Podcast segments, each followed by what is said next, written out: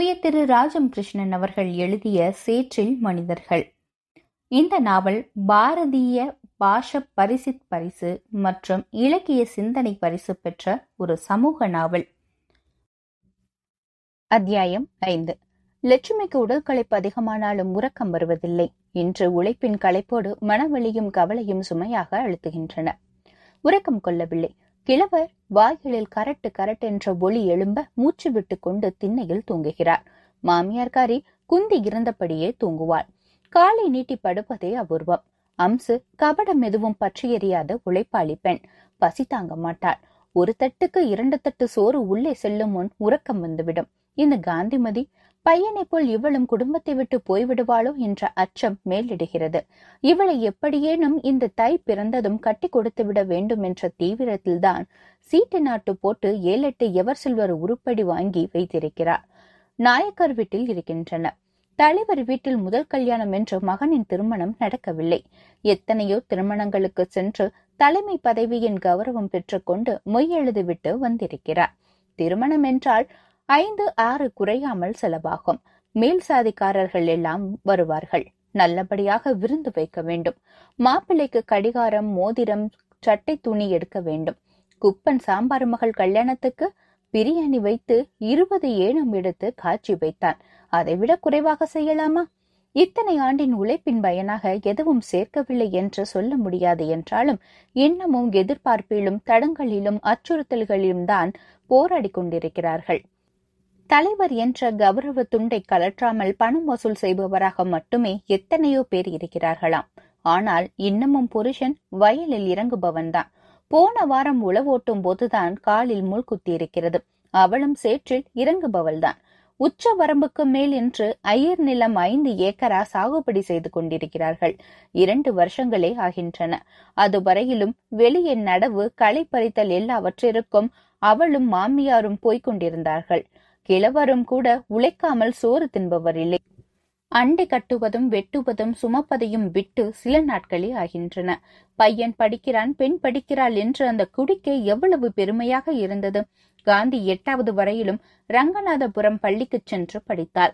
இப்போது கிளியந்துறையிலேயே பள்ளிக்கூடம் வந்திருக்கிறது. அப்போது இல்லை. பிறகு மூன்று ஆண்டுகள் புதுக்குடி மிஷன் பள்ளியில் விடுதியில் இருந்து படித்திருக்கிறார்.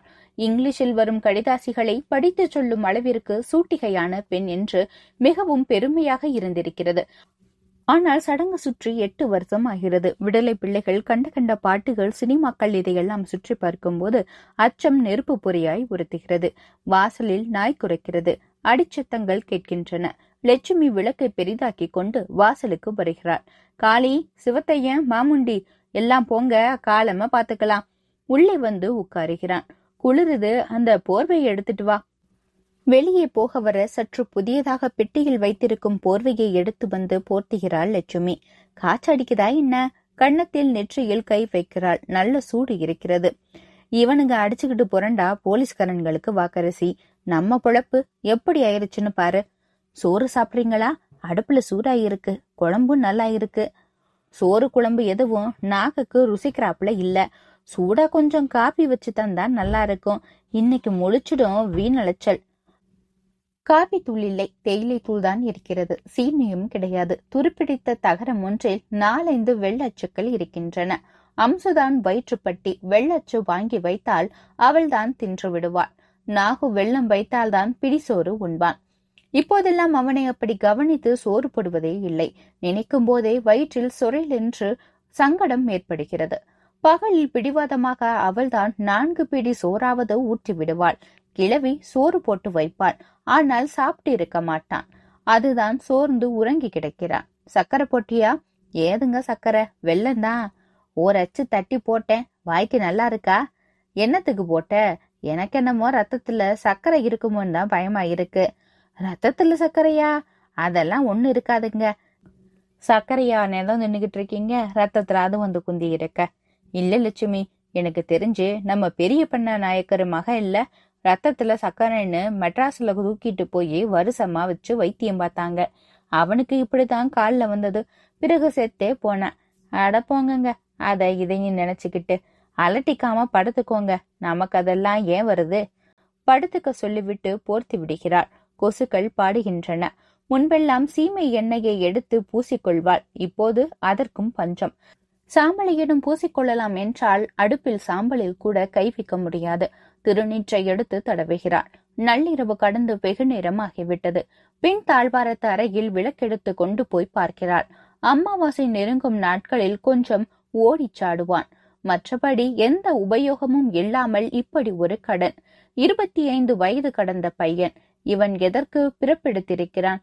பல சமயங்களில் அவள் புருஷன் அந்த அரியா பயலை அடிக்கும் போது கடுக்கடுக்கும் போதும் இவளுக்கு அவனை ஆற்றில் கொண்டு போய் சென்று அமிழ்த்து விடலாமா என்று கூட தோன்றும். அந்த உள்மனதின் கரவை உணர்ந்து கொண்டிருப்பானோ என்னவோ. ஆற்று பக்கமே வரமாட்டான். குளம் ஆறு என்றால் ஒரே பயம். நாய்க்குட்டி போல் தண்ணீரை கண்டாலே பதுங்குவான். இவனை ஆற்றிலோ குளத்திலோ எட்டு நாட்களுக்கு ஒரு முறை முழுக்காடுவதென்றால் குடியிருப்பே கிடுகிடுவென்று கூச்சல் போடுவான். இரண்டு மூன்று வயது வரையிலும் ஒன்றுமே தெரியவில்லை. இவள் வயலில் வேலை செய்ய போகும்போது புளிய மரத்தடிகளோ புங்கை மரத்தடிகளோ மற்ற பிள்ளைகளோடு விட்டு போவான். கோபால் பிறந்து ஒன்றரை வயதில் பேச தொடங்கிவிட்டான். இது எச்சிலை ஒழுக விட்டு கொண்டு கிடக்கிறது. இது எத்தனையோ நாட்களில் பூச்சியோ ஏதோ தீண்டியிருக்க கூடாதா என்று கூட உள்ளூர வேண்டிக் கொண்டிருக்கிறாள். ஆனால் பசிக்கிறது என்று சொல்ல தெரியாது, நோகிறது என்று கூட காட்ட தெரியாது. இது நீண்ட ஆயலோடு இந்த வீட்டை பற்றி கொண்டிருக்கிறது. நினைப்பிலேயே கண்கள் கசிந்து எரிச்சலாக கணிகின்றன. தாழ்வாரத்திலேயே வெகுநேரம் உறக்கம் பிடிக்காமல் படுத்து கிடந்து விடியற் காலையின் குளிர்ச்சியிலேயே சற்று கண்ணயறுகிறாள். அம்சு சாணம் தெளிக்கும் ஓசையில்தான் விழிப்போறுகிறது. கோழிக்கூண்டை திறந்து விட்டு விட்ட கிழவி, "ஏண்டி இங்க படுத்துக்கிட்ட? புள்ளைக்கு காவலா?" என்று கேட்டுவிட்டு போகிறார். கிழவியும் எப்போதும் பேச மாட்டாள். எப்போதேனும் அறியாதது போல் ஒரு சொல்லை உதிர்ப்பாள். அது திராவக சொட்டாக இருக்கும். "லட்சுமி, சுடுதண்ணி வச்சு கூட, வாயெல்லாம் கசக்குது." "காற்றடிக்குது உங்களுக்கு. இன்னைக்கு எங்கும் போகாம படுத்துக்கிடுங்க. காலுக்கு மஞ்சரைச்சு பத்து போட்டு விடுறேன். எழுந்து இயற்கை கடன் கழிக்க செல்ல கூட சிரமமாக இருக்கிறது." பின் தாழ்வாரத்தில் நாகு குந்தி கொண்டிருக்கிறான். சண்முகம் படியில் அமர்ந்து அம்சுவ கொண்டு வந்து கொடுத்த சுடுநீரில் முகம் கழுவுகிறார். ஆற்றங்கரை மேட்டிலிருந்து பையன் சைக்கிளில் இறங்கி வருகிறான். அவன் மட்டுமல்ல, தொப்பி முடியும் பெரிய மூக்கு கண்ணாடியும் பாம்பு தோல் மினுமினுப்பாக சட்டையுமாக ஆறுமுகத்தின் பயல். அன்று முதல் நாள் விஸ்வநாதன் வீட்டுக்கு வந்தானே ஸ்டாலினோ புல்கானியோ அந்த பையன்தான். சைக்கிளை பின்புறமாக நிறுத்துகின்றனர். படலியை தள்ளி கொண்டு பையன் நண்பனை அறிமுகப்படுத்துவது போல் நிற்கிறான். "வணக்கம்" என்று நண்பன் புன்னகை செய்து கை குபிக்கிறான். சண்முகம் நிமிர்ந்து பார்த்துவிட்டு வாய் நீரை உமிழ்கிறார் வேகமாக. "கொள்ளையில ஏண்டா வந்து நிக்கிறீங்க?" எரிச்சலில் மேலும் மேலும் நீரை ஊற்றி கொப்பளிக்கிறார். "உள்ள வாங்க சாலி." சுற்றி வந்து திண்ணையில் நண்பனை உட்கார சொல்கிறான் கோபு. காந்தி திடுக்கிட்டார் போல எழுந்து கதவாண்டை எட்டி பார்த்துவிட்டு உடனே உள்ளே மறைகிறாள். எதிர் திண்ணையில் உட்கார்ந்திருக்கிறான் பாட்டன். "ஆர்லது உங்க சிநேகிதர் மகன்தான் தாத்தா, வெட்டுக்குடி ஆறுமுகம்." "ஆறுமுகன்? ஆறுமுகமா? அவன் துரோகி பையல்ல?" "உண்ட வீட்டுக்கு துரோகம் பண்ண பண்ணி பைய." கிழவன் இந்த வரிசையை உதிர்த்த கையோடு சிரிக்கிறான். கசப்பின் இறுதியில் அசட்டு தித்திப்பும் அருவறுப்பாகிறது. "Don't mind it brother. எங்க தாத்தா எப்போதுமே யாரையும் துரோகி பையன் தான் சொல்லுவாரு. அப்பதான் அவருக்கு திங்கிற சோறு செரிக்கும்." அவன் உள்ளே செல்லுகையில் காந்தி முகம் கழுவி கொண்டு புருவத்தின் இடையே கவனமாக பொட்டு வைத்து கொண்டிருக்கிறார். லட்சுமி கிழவருக்கு நீராகாரம் கலந்து வைக்கிறார். "எம்மா, கொஞ்சம் காபி வச்சு கொண்டா." "காபி? ஏண்டா, இதென்ன கவர்னர் வீடுன்னு நினைப்பா? ஐயா கடந்து அலட்டிக்கிட்டு இருக்காரு. சைக்கிள் வச்சிருக்கல, கடைக்கு போய் ரெண்டு பண்ணு வாங்கிட்டு வா. ராத்திரிய அவரு வயிற்றுக்கு ஒன்னும் திங்கல." "என்னம்மா நீ, நேரங்காலம் தெரியாம வந்திருக்கிறவங்க யாருன்னு தெரியும்ல. நம்ம வீட்டுக்கு வரக்கூடிய ஆள் இல்ல, கொஞ்சம் கௌரதியா நடந்துக்கோமா." "ஏ காந்தி, நீதான் கொஞ்சம் காப்பி வச்சு கொண்டா." "பால் இல்லாமையா? அம்சு, கொடியான் வீட்டுக்கு போய் கொஞ்சம் பால் வாங்கிட்டு வா." காந்தி கவனித்துக் கொள்வாள் என்ற திருப்தியுடன் கோபு வாசலில் வந்து உட்கார்ந்து கொள்கிறான். "இந்த திண்ணைய எக்ஸ்டெண்ட் பண்ணி சிமெண்ட் போடலாம். எங்க தாத்தாதான் முட்டுக்கட்ட. இவருக்கு அந்த காலத்துல எப்படி இருந்தாங்களோ அப்படியே இருக்கணும். இத பாருங்க, இப்பவும் நீராகாரம் தான் குடிப்பாரு." "காப்பி வச்சுட்டா ஒரே ரகல. நேத்து காப்பி தான் இருந்துச்சு. சண்டை போட்டு ஆறு வீட்லயாவது போய் வாங்கிட்டு வர சொல்லி அடம்புடிச்சாரு. எப்படி இந்த மனுஷங்களை வச்சுட்டு முன்னுக்கு வர்றது? ஓல்டு பீப்புள்ஸே இப்படித்தான். நீ எதற்காக ஃபீல் பண்ற பிரதர்?"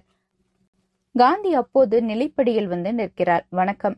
இதான் பிரதர் சிஸ்டர், நான் சொல்லி இருந்தேனே." "ஓ, இவங்களா? நான் பாத்திருக்கேனே." உட்காருங்க என்று சாலி மரியாதைக்காக அவளை உபசரிக்கிறான். நீங்க ஒருத்தர் இங்க படிச்சு முன்னுக்கு வர ஆர்வமா இருக்கிறது ரொம்ப பாராட்டத்தக்கது. வாய்ப்பை பயன்படுத்திக்கிட்டு முன்னேற துடிக்கிறவங்க உங்களை போல ஒரு சிலர் தான் இருக்கிறாங்க. ரொம்ப தேங்க்ஸ் உங்க பாராட்டுக்கு. ஆனா சொல்லவே கஷ்டமாயிருக்கு. இப்ப கூட டெக்னிக்கல் கோர்ஸ் படிக்கணும்னு இன்டர்வியூக்கு போனேன். இரண்டாயிரம் ரூபாய் டொனேஷன் கேட்கறாங்க. ஆமா, அவங்களுக்கும் புது இன்ஸ்டிடியூஷனை எக்ஸ்டெண்ட் பண்ணும் இல்லையா, டொனேஷன் வாங்கியாக வேண்டியிருக்கு. ஆனா இப்பெல்லாம் அதெல்லாம் பெரிய கஷ்டமே இல்லை. பணம் வங்கியில கூட கிடைக்கும். என் ஃப்ரெண்டு ஒருத்தனுக்கு ஃபாரின் போகவே நான் தான் பத்தாயிரம் ஏற்பாடு செஞ்சு கொடுத்தேன். சட்ட காலரை தூக்கி விட்டு கொண்டு பாட்டனையும் பாட்டியையும் பிறகு தெருவில் நடவுக்கு செல்லும் பெண்களையும் பார்த்து கொள்கிறான் சாலி. காந்திக்கு முகமெல்லாம் ஆவலாக பளபளக்கிறது. பேங்க்ல இதுக்கு லோன் கிடைக்குமாங்க? உங்களுக்கு பணம் கிடைக்கும். ஆனா எனக்கு ஒரு சின்ன யோசனை. உங்களை போல லேடிஸுங்க பிஏ எம்ஏன்னு படிச்சுட்டு ஸ்கூல் காலேஜ்ல வேலை பார்க்கலாம். இல்லாட்டி ஏதாவது ஆபீஸ்ல புகுந்துட்டா ரிசர்வேஷன்ல மலமலன்னு முன்னுக்கு வரலாம். இந்த டெக்னிக் எல்லாம் உங்களை போல இருக்கிற மென்மையான பெண்களுக்கு சரி வருமா? பிற்கால வாழ்க்கைக்கு ஒத்து வருமானு பாருங்க. அப்ப பிஏ பிஎஸ்சி சேர்ந்தாதான் நல்லதுங்கிறீங்களா? சந்தேகமே இல்லாம. இல்லாட்டி மெடிசின், நர்சிங் கோர்ஸ் இந்த மாதிரி படிக்கலாம். இதுதான் நமக்கு வேணும். ஐயோ, இதுக்கே ரொம்ப சிரமாயிருக்கு. அதெல்லாம் கனவுல கூட காண முடியாதுங்க. அட நீங்க என்னங்க அவநம்பிக்கப்படுறீங்க? இப்படித்தான் நம்ம பண்ணக்காரு ஒருத்தர் மகனை படிக்க வச்சு எஸ்எஸ்எல்சி படிச்சு முடிச்சுட்டான். அப்பா அவனை அவனை பஞ்சாயத்து ஆபீஸ்ல நுழைச்சு விட்டுட்டாரு. மலமலன்னு ஏதோ யூனிவர்சிட்டியில பியூசி பிஏ எல்லாம் முடிச்சுட்டு மெட்ராஸ்ல செக்ரட்டரியா போயிட்டான். போன வருஷம் டிபிடி கலெக்டர் செலக்ஷனுக்கு வந்தாச்சு. அப்பாட்ட வந்து எல்லாம் பணம் செலவாகணும் சொல்றாங்களேன்னு வருத்தமா நின்னா. ஒரு பைசா செலவில்ல. இப்ப எங்கேயோ வட ஆற்காடுல வேலையில இருக்கான்னா பாத்துக்கோங்க. ஏன் கிடையாது? நீங்க தான் மாத்து கட்சி, அரசியல் விரோதம் எல்லாம் பாக்குறீங்க. கட்சி எல்லாம் யாருக்கு? நம்ம சொந்த வாழ்க்கைன்னு வர்றப்ப கட்சி பாக்குறத போல மடத்தனம் கிடையாது. அது பாலிசியே வேற, சொந்த வாழ்க்கை வேற. காலை ஆட்டிக்கொண்டு ஆழ்ந்த பார்வையால் அவளை ஊடுருவுகிறான் சாலி. கட்சி அது இதெல்லாம் எனக்கு ஒரு சுக்கும் கிடையாதுங்க. சொல்லப்போனா இந்த வீட்டுல நானும் விவசாய தொழிலாளி இல்ல, எங்க அண்ணனும் இல்ல. எனக்கு எங்கேனும் வேலை கிடைக்கணும்னா நான் இப்பவே இதுக்காக என்ன செய்யணுமோ அது செய்ய தயார். மூணு வருஷம் ஸ்கூல் படிச்சுட்டு கஷ்டப்பட்டுக்கிட்டு இருக்கேன். மேல படிக்கணும். இத்தனை நாளா பொருளாதார நிலைமை இடம் கொடுக்கல. எங்க அப்பாரு எங்கும் போய் கேட்க மாட்டாங்க. அடடா, இந்த கோபம் ஒரு வார்த்தை முன்னமே சொல்லியிருக்க கூடாதா? அப்பாட்ட சொல்லி நானும் ஏதாவது ஏற்பாடு செஞ்சிருப்பேனே. நேத்து உங்களை பார்த்த பிறகு இவனை தற்செயலா ராத்திரி பார்த்தோமேன்னு விசாரிச்சேன். அதான் இப்படியே வந்தேன். வேணுங்கிறவங்க எதுக்கு கஷ்டப்படணும்? முன்மடி இரண்டு நெற்றியில் விழுந்து அவனிடம் சரசம் பேசுகிறது. மோதிரம் போட்ட விரல், மினுமினுவென்ற பட்டைக்காலர் சட்டை, அவனின் மரியாதையான பேச்சு. காந்தியின் மனம் சிறகடித்து பறக்கிறது. எதுக்கும் நீங்க அப்பாவை வந்து ஒரு நட பாத்துக்கிடுங்க. அப்பா நிச்சயம் செய்வார். இப்ப கூட அப்பா சொல்லுவாரு, யூஜி காலத்துல சண்முகம் தோசை பொட்டலத்தை குச்சியில தூக்கிக்கிட்டு ஓடியாருவான்னு.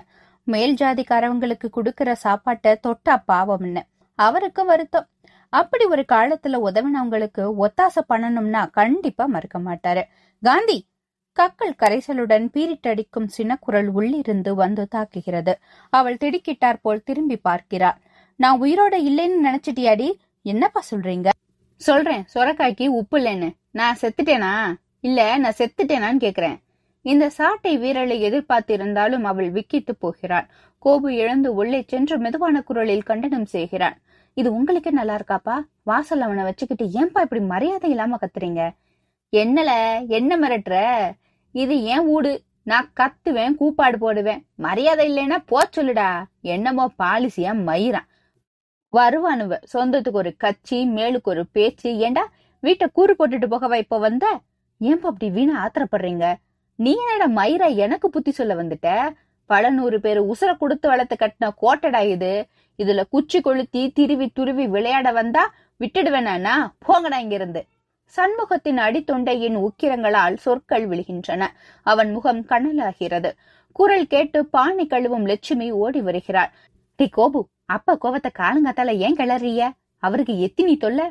வீட்டுக்கு மூத்த பையன், புரிஞ்சுக்காம நடக்கிற. சச்ச, இந்த வீட்டுல நல்லது எதுவானாலும் சொல்ல முடியாது, செய்யவும் முடியாது. நீங்களா முன்னுக்கு வரவும் மாட்டிய, பிறர் யாராவது சொன்னாலும் கேட்க மாட்டிய. நீச்ச தண்ணிய குடிச்சிட்டு அழுக்கிலேயே குந்தி கிடப்பீங்க. இந்த நாட்டுக்கு உங்களால ஒரு விமோச்சனமும் இல்லை என்று தீர்த்து விட்டு வெளியே வருகிறான். வந்த விருந்தாளியை விரட்டி அடிக்கிறீங்க. பண்பாடு தெரியாதவங்க. தூ தேரி, வாங்க பிரதர் போகலாம், காபி கூட குடிக்காம போறீங்க. வாசற்படிகள் இறங்கி மெதுவான குரலில் காந்தி மன்னிப்பு கேட்கும் பார்வையில் இறங்குகிறாள். பரவாயில்ல, நான் இதெல்லாம் மனசுல வச்சுக்க மாட்டேன். சந்தர்ப்பம் இப்ப சரியில்லை, பின்ன பாக்கலாம், வரட்டுமா? அந்த பார்வையும் குரலும் நெஞ்சின் உள்ளே வந்து மென்மையாக தொடுகின்றன. சைக்கிளுடன் அவர்கள் நடக்கையில் அவளும் வீடு சுற்றி மேட்டில் ஏறும் வரை சென்று வழி அனுப்பி விட்டு பின்புறமாக படலை பக்கம் நின்று பார்க்கிறாள். இத்துடன் இந்த அத்தியாயம் நிறைவடைகிறது. இந்த நாவல் பற்றிய உங்களுடைய கருத்துக்களை நந்தினியின் குரலோசை என்ற ஃபேஸ்புக் பேஜில் பதிவு செய்யவும். மீண்டும் அடுத்த அத்தியாயத்தில் உங்களை சந்திக்கும் வரை உங்களிடமிருந்து விடைபெறுவது நந்தினி பாலகிருஷ்ணன். நன்றி, வணக்கம்.